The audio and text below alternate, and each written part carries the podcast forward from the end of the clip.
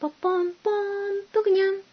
まあ、それにしても沖縄県民投票がですね、もう2月24日ということで、もうあと2週間で、えー、沖縄県民投票がね、えー、やられるということで、まあこれあっという間だなと、いや思うんですけども、まあやっぱりね、やっぱその辺野古のね、基地、えー、何のために必要なのか、えー、必要でないのかということを、まあよく、やっぱ考えてほしいなっていうのは思いますよね、沖縄県民ね。えー、なんか、賛成、反対、どちらでもないっていうね、うん、よく考えたらどちらでもないっていう選択肢っていうのは必要なのかなと思うんですけども、まあこれも政治的な、えー、決定でね、まあどちらでもないという選択肢が加わったわけなんですけども、まあ昨日ね、沖縄で沖縄県民の、えー、沖縄県民投票フォーラムっていうのが、えー、開かれて、開かれたみたいで、まあそこに、えー、いろんな指揮者の方が来ててですね、まあこれはあの今朝の沖縄タイムス、えー、琉球新報ですか？えー、にも報じられてるんですけども、やっぱね、あの、まあ、改めてね、その、なんていうんですか、えー、民主党政権時代に、キャンプ・ハンセン陸上案をアメリカに提示した小川和久さんと、えー、これ琉球新報に書いてあるんですけども、この小川和久さんの話がね、すごくわかりやすいんで、まあ、ネットにも録画がね、えー、まだあればですね、ぜひ聞いていただきたいなと。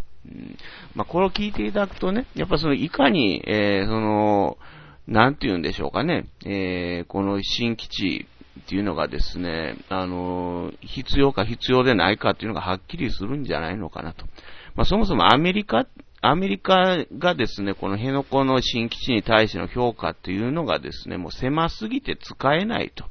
えー、軍事合理性ゼロだということを言ってるっていうね。えー、これ、まあ、あの、過去の沖縄のね、あの、新聞にも載ってるんですけども、アメリカ国防省は辺野古は使えない。で、アメリカの、えー、政府監査員 GAO っていうんですか。これがもう辺野古は狭すぎると、使えないということを言ってるんですよね。な、なんでそのアメリカはですね、あの日本政府、安倍政権はですね、こんなに前のめりになって土砂を埋めてるのかということなんですけども、まあアメリカとしては別に作るのはね、あの、構わないと日本がね、お金出してみたいなね、まあそういうことでほ掘ってるんですけども、まあだから小川和久さんはこれは日本の軍事ビジネス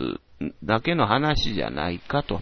いうふうに、指摘しておられてね。うん、だから、だから本当意味がないんですよね、この辺野古に新基地を作ると。でまあ、アメリカもですね、その、なぜその辺野古を容認してるかっていうと、もうこれ最低限のもので、辺野古は使えないんだけども、えー、中国に対して日米同盟の安定維持っていうのを見せつけるために、まあ、容認したと。まあ、それだけの理由だと。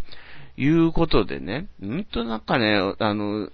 なんて言うんでしょうかね。まあ、昨日、沖縄県民投票フォーラムの話もいろいろ出てたんですけども、まあ、海兵隊がね、沖縄にいるんですけども、まあ、教習揚陸艦っていうのはですね、なぜか、え、長崎県の佐世保にあるっていうね。いや、それもおかしいと。まあ、もうそもそもね、もう海兵隊っていうのが沖縄から出発して、えー、北朝鮮に行くとかね、そういう、もうそういう軍事作戦じゃないと。えー、シーベーシングって言ってですね、まあ、本当その近く、まあ、韓国もありますしね、あの、えー、アメリカと、えー、同盟組んでるね、韓国から乗り込むと。うん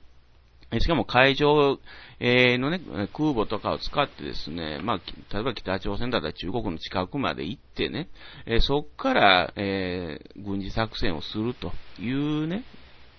あのー、ことだと。で、その前にも、まあ、ミサイルで徹底的に叩いてから、まあ、そこから、えー、空母とかで、えー、乗り込んでいくっていうことでね。だから、その基地を作るっていうのがもう時代遅れであると。えー、だから、本当にその辺野古っていうね、その使えないものにですね、えー、10年、20年かけて、で、しかも何兆円もかけてっていうね、この何兆円っていうのも、いかに無駄かっていうのを小川さん言ってましたけども、まあ普通の基地だったら、えー、千数百億でできるものであるのにですね、日本のね、でなのに、えー、辺野古には2兆、2兆とか3兆とかですね、もう、青天井というかですね、えー、今後ね、地盤改良とかってもっとお金かかると思うんですけど、そういうことをしてると。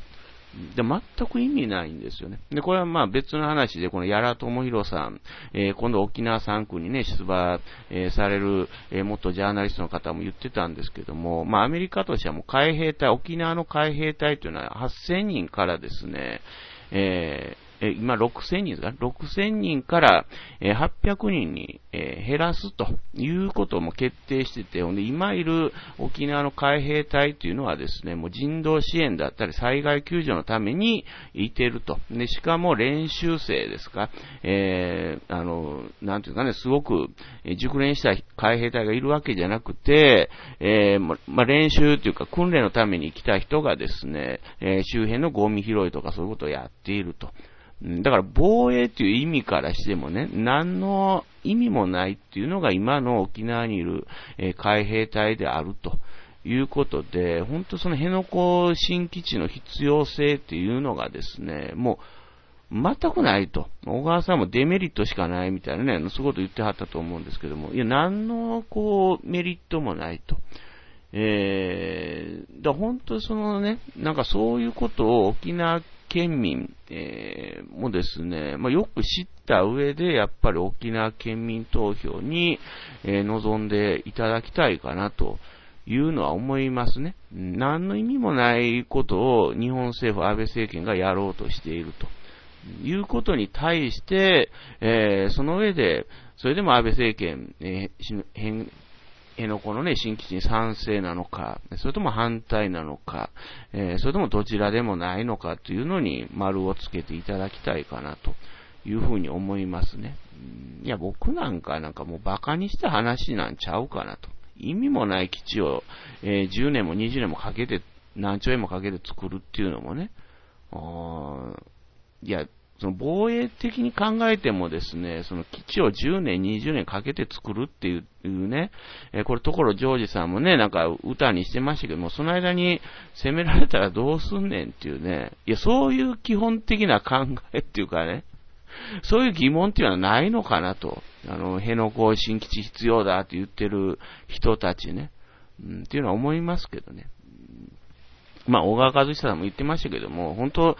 えー、本当に仮のね、基地、えー、移転、普天間から移転させようと思ったらですね、2日で作れるんだと、アメリカっていうのはね、一時的にでもね。うん、だからその、全然その普天間返還とですね、辺野古の新基地は全くリンクしてないと。